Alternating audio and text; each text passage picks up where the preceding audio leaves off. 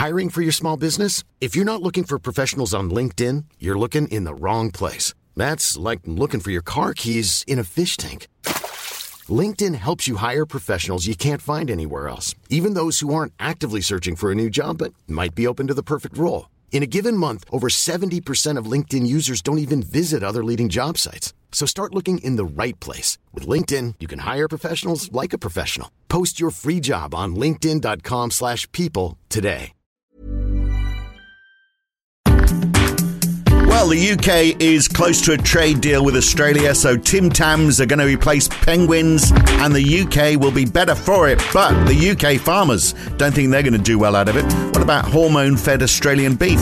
And what about the economic arguments? Well, revisit Ricardo, look at the law of diminishing marginal returns, and ask is the whole idea a little flawed? Or when it comes to agriculture, was Ricardo right? That's today on the Debunking Economics podcast with Professor Steve Keen. I'm Phil Dobbie. Welcome along. Okay, so the UK has, in principle, agreed, uh, Steve, to this uh, first post Brexit trade deal. I mean, there have been others, but they have been simple replacements to the trade deal that was already in place with the EU. So they just changed EU to UK, like uh, Japan, for example. But this is the first one the UK has beaten the EU to, because actually the EU is trying to negotiate with Australia as well. So uh, this is another of those is free trade a good thing moments, Steve? Uh, this one, we're told, will eventually increase UK GDP by as much as, now wait for it, mm-hmm. 0.02%. It's going to.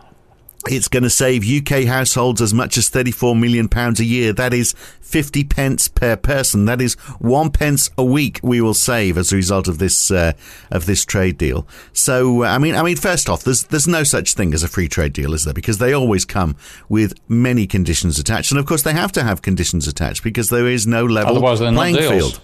Yeah, well, exactly. Mm, mm. Yeah, it's just it's just free trade. Well, mm. actually, there's an interesting question. If we did just have free trade, if we had no tariffs, we had uh, open movement of goods, what would happen? Do you think? Would it be a good thing or a bad thing?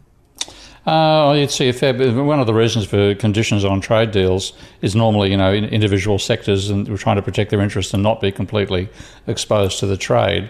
But a lot of it mm. is also standards. So uh, if you let anybody ship anything they like to this country, then we'd be getting, as other countries, uh, uh like Australia would be doing doing it, of course.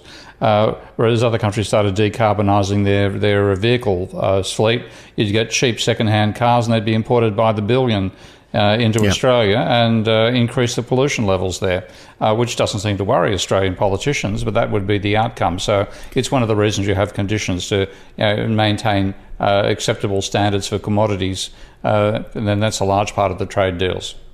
Well, well, that's interesting, isn't it? Because there is a very different uh, approach to standards between the UK and Australia. So you wonder how this is going to work out, because a lot of it is is touching on uh, on agriculture, uh, which is you know generally one of those areas uh, that you need to protect because, well, I mean, first of all, you need, uh, obviously you need to ensure you've got food security. So you need to keep growing what you've got. But the interesting thing in the UK as well is, and this is where economics doesn't stand, uh, stack up too well. UK farming is such a significant part of the landscape. So it's it's it's part of the country's heritage. It's part of, part of the environment. Uh, e- economics is not very good at factoring in things like that, is it? Well, this is where economics began in many ways because uh, what, what formed the current uh, pattern of the English countryside was the enclosure movements. And these began when you started having capitalist uh, farming taking over the previous feudal farming. Uh, and with the feudal farming system, uh, the, the basic story was that uh, there, was a, there was, I think it was called a feudal mence, which was titularly owned by the, by the king and occupied by a lord. And the lord uh, so the Lord held the land on, on in, in, behalf of the king, and then the, the Lord would then uh, be required to dole out certain amount of land to their, his peasants to work on, and then there'd be uh, land owned uh, in, in communal sense to some extent, but also land by the uh, land owned by the lord themselves. And uh, the peasants would produce what they needed uh, for subsistence effectively on their own plots of land, and then they would work collectively on the lord's land, both for the lord's need for food and also for any trade that the lord would do with that food. And uh, when you think about the, the, what that meant in terms of the pattern of the land holdings, the, one of the I think I think it was a statute back in about the 15th or 14th century uh, within these, these were the lords started to be rapacious as they tried to behave towards the peasants, and then there'd be peasant revolts. There were plenty of times peasants decided to be genuinely revolting rather than just the in the, in the cartoon caricature. Um, and as it, one of the laws was passed by one of the kings of England was that the minimum amount of land that a, a peasant uh, could be given on, on a feudal mence for their own use was four acres. Now, four acres as English land is a pretty substantial. It's quite a lot. It means you can grow enough for your family. And the usual story was that uh, uh, looking at the, and again, I'm not an expert on this. I'm relating what other people have researched and I've read. Uh, a normal life for a, um, a feudal peasant involved two days of working for every one day partying. You'd, you'd, work two days and take one off, and that was the usual pattern. Uh, so you had small holdings everywhere you had a, a, large holding next to a, a, feudal estate, and, and then you had you know, the next feudal estate and the next feudal estate and so on. And the real beginning of capitalism was uh, the, the uh, realization that there was money to be made in food, and uh, and, and rather than just doing it for maintaining the feudal system, you were now having merchants and, and feudal landlords turning into into, into uh, agricultural uh, holdings uh, companies rather than the feudal system, and they do the enclosure. So they basically enclose the land with the peasants would push the peasants off, and that's what formed the working class in the early days of the uh, of uh, England's industrialisation. You had all these people who were driven off the land, homeless.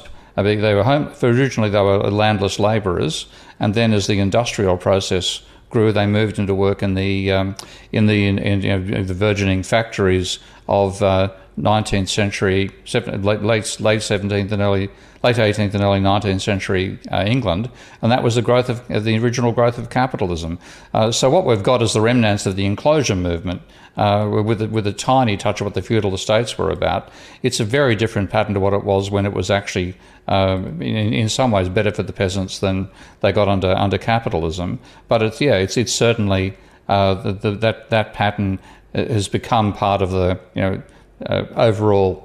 Uh, landscape of the country, and people, you know, the English garden, they love that landscape. And the French have a similar attitude, but the French are actually much better hanging on to small, uh, small scale uh, sort of peasant capitalist holdings. Yeah, yeah, yeah.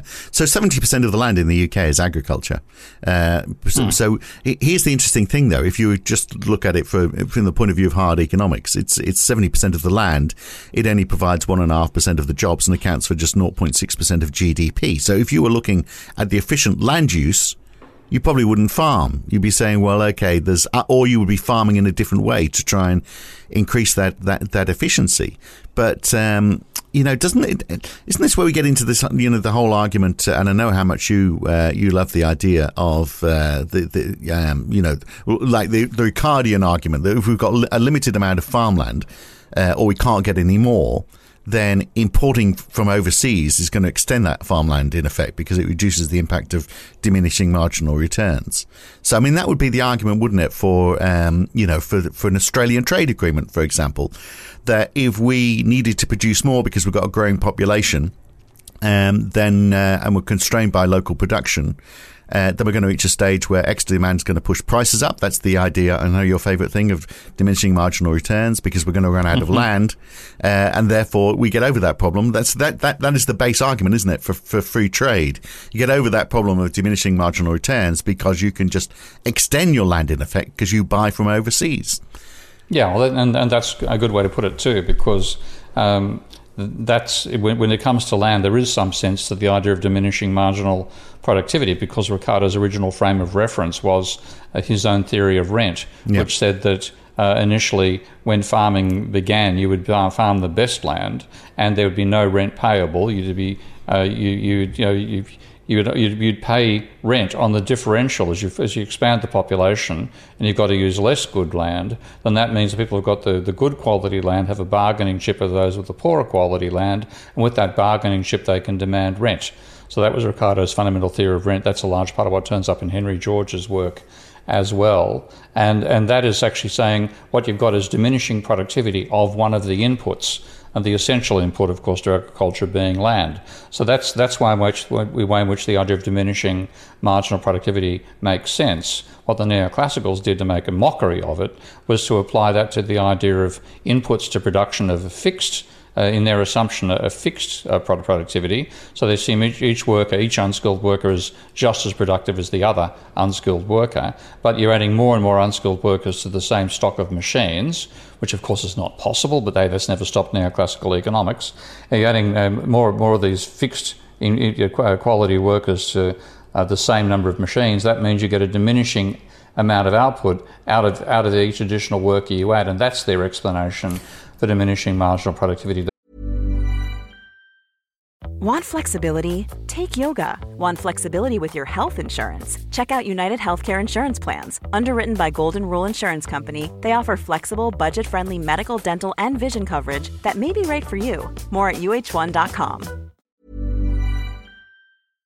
Which is completely wrong, mm. uh, but but that, but that's of course the basis of their overall extension of this idea about uh, uh, international trade in agriculture having benefits because you get uh, you get to, to take uh, you know you, you, sell from your high marginal productivity uh, industries and buy their and you and buy their high and you get a you get a trade off in terms of uh, you know, they specialise in what they're good at. You specialise in what you're you're good at, and overall the, the physical amount produced is increased.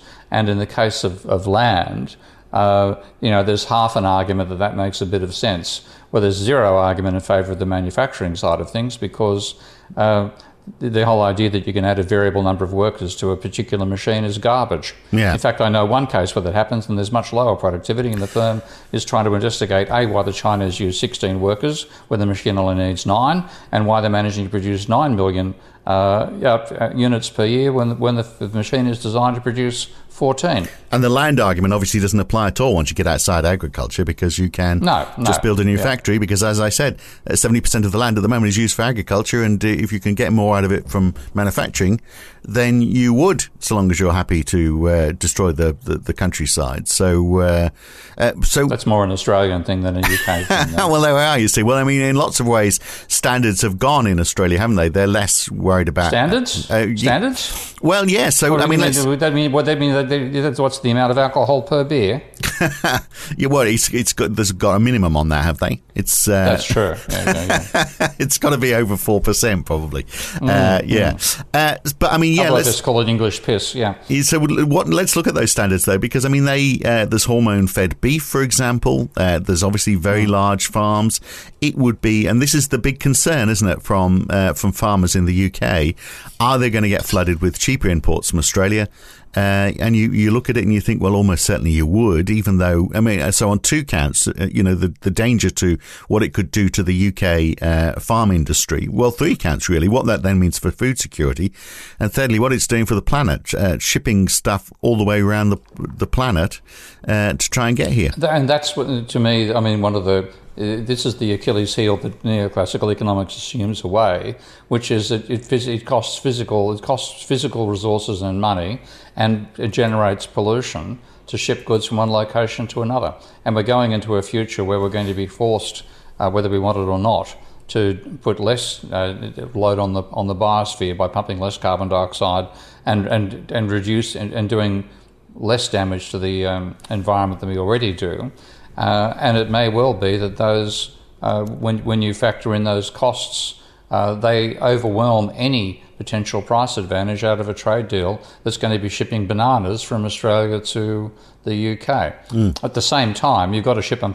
You know, there are there are some commodity, and this this is one of the things which uh, makes a small amount of sense in trade deals. There are some goods which simply can't be produced uh, in the in, in one of the two countries, and I think bananas are a good choice for England. Yeah, yeah, yeah. But beef, but they so, but they could go, they could buy them from uh, Egypt, you know. Yeah, absolutely, somewhere closer for sure. Yeah, mm. uh, and um, look, I know, on the other side, of course, we still are getting uh, uh, tariff-free imports from the EU.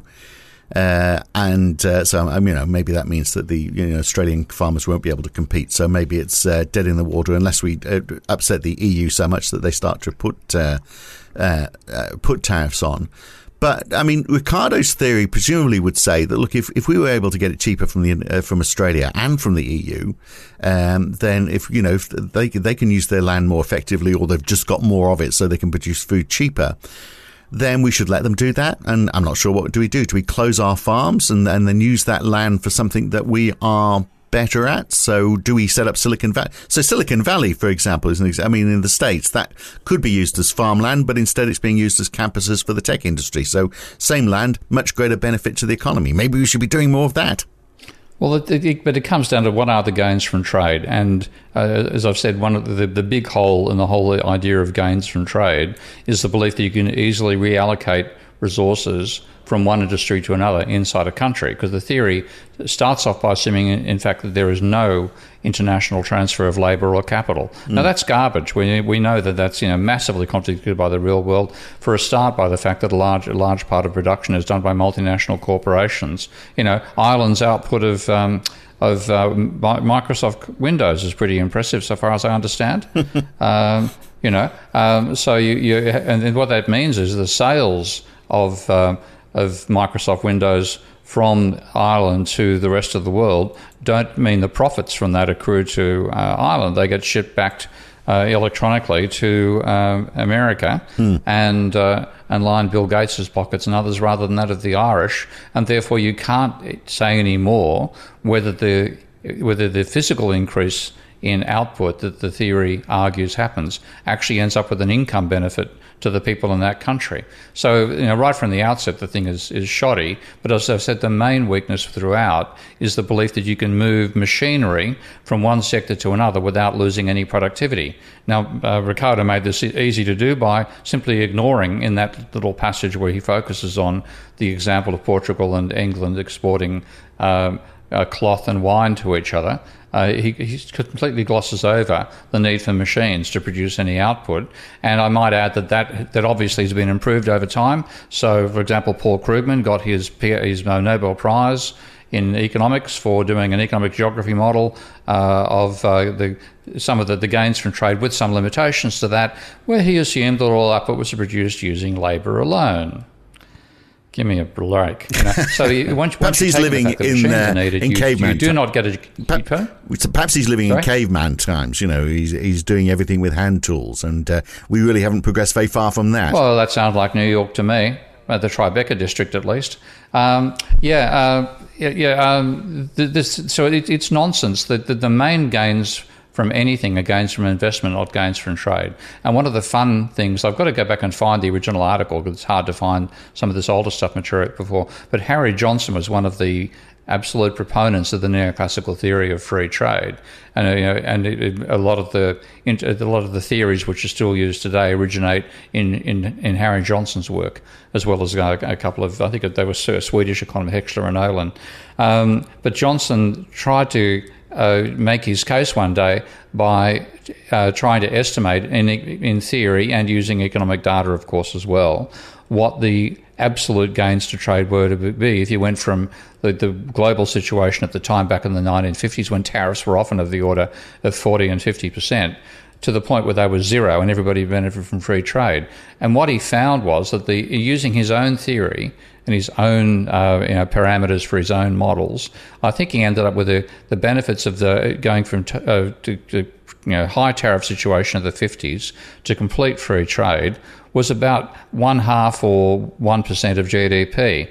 And he re- concluded that uh, you know this was equivalent to the normal gains from technological progress over about six months. Mm. So uh, the entire focus on trade deals rather than on investment is just nonsense well, it's interesting, by yeah, economic theory. Yeah, because well, I mean, tariffs aren't that large now. are they? I mean, the, the World uh, Trade Organization tariff on agricultural products is uh, average is fourteen percent. For meat products, is nineteen percent. Um, mm. So, you, so you'd be thinking, well, okay, in effect, you know, we could be we could be trading with a fourteen percent uh, impost uh, with anyone anywhere in the world if we wanted to. We don't need to because we've got free trade with the EU. But if we if there was a more efficient thing we could do with that land that we're using for agriculture, we would have already done it, wouldn't we? But the, the, fact is, we haven't because there isn't because yeah. there aren't enough people to do, and as you're saying, um, you know, there's not the investment there. Yeah, and like the, the, the because you you have a, I mean, economic theory uh, is is a, is a world of numbers with with uh, uh, it, it, with implicit numbers with no explicit numbers written down. So when you do a, uh, a typical neoclassical uh, course in economics, you'll have at some stage I'll show you what's called the Edgeworth, Edgeworth box diagram, and that's how they show the idea of gains from trade. That was the initial way of modelling it. And what you would have is you draw one country with what they call um, I, I think if I remember, I haven't looked for a long time, so I might I might put my foot in my mouth here. But they'd show the uh, the the indifference curves, the preferences that each this particular society had, say between guns and butter. So you got guns on the vertical axis, butter on the horizontal axis, and you draw a curve which shows the combination of butter and guns that makes that particular society equally happy. Obviously, America likes lots of guns and not very much butter, and England likes lots of butter and not not quite so many guns. Yeah, uh, and then that's why we solve disputes by chucking butter at each other. Yeah, that's right. Yeah, the butter wars. The, the, the, the, remember, you did have the pudding hurler of was it Battersea? the great Battersea pudding. The, Battersea pudding hurler. We're going back to the yeah, goons yeah, now, aren't we? Yeah, yeah, yeah. Um, but but you then get a price line coming out of the. You, you then get a budget constraint coming out of it, which was uh, the the actual you know the relative price of the of butter versus guns would then determine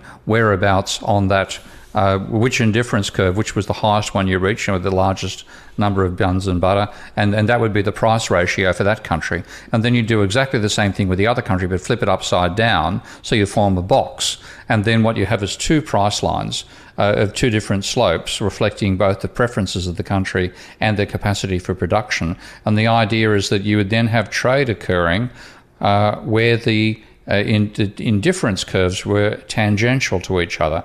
The idea being that that particular when you when you draw these curves, you know the infinite number of curves going out, showing you know the higher curve shows a higher amount of utility from the guns and butters you're consuming, and where the two curves are tangential, that's the new price, and that new relative price gives you the uh, a, a trading advantage for, for producers in both countries. And now all that based stuff on just two products. Curve. So then you two, two, products, yeah. So then you got to do. But, then you got to no do, numbers, right? Okay, yeah. and then it's but yeah. overly simplistic as well. I mean, then you've got to do. Surely, well, yeah, I mean, surely got to do it for what, what uh, for butter and nail clippers, and then nail yeah. clippers and guns, and then uh, guns to uh, socks, and then socks to butter. Peas. Uh, we can turn beans into peas. and now we're going to the time bandits. Um, yeah, all, all, and all this stuff is done without numbers. When you look at it, oh yeah, that's an advantage. You know, the slope is different. I can see the logical argument. Blah blah blah. Mm. And and then the empirical stuff. Uh, if if you actually even within the theory's confines, as I said, when Johnson tried to work out what the numbers might be, they were of the order of you know one three to six months. Uh, you know, to, total from total autarky, total specialization uh, gives you about three to six months worth of annual economic growth. Duh. Uh, but the thing is that the don't, don't, don't, don't, let's not worry about the numerical side. The model looks beautiful, and let's put the model into practice. And and this is where you get all this obsession with free trade deals out of economists, and also it suits politicians because they get to hold hands with each other in foreign locations. And it looks like they're doing stuff exactly. yeah. Show, show off respective shopping I, trolleys, like that ridiculous photograph of uh, of Boris and and uh, and Scummo. Oh, is it Scummo? It's not Scummo, is it? It's Scomo. It's Simo, isn't it? huh? Scummo, Scummo, Scummo. Yeah, yeah. Uh, holding hands. How nice. I think you might have been. Were right they touching elbows? I can't remember. Yeah, yeah, yeah, yeah, yeah exactly. Um, and, and, look, and it, it's impossible, isn't it? To, I wonder whether it's going to come off because it is impossible on on a number of levels. You can't have a, a, free trade when you've got different standards. So last year, the government introduced the agriculture bill in the UK, which um, is sort of like the next step after all, all the support that was provided to farmers by the EU. So it stops direct payments to farmers based on their land, and instead it mm-hmm. bases it on the uh, the subsidy is going to be based on output, but also meeting environmental standards. Uh, most of it seems mm. at the the discretion of the Secretary of State because everything since the uh, since Brexit is falling in the hands of ministers rather than uh, than uh, than government at large.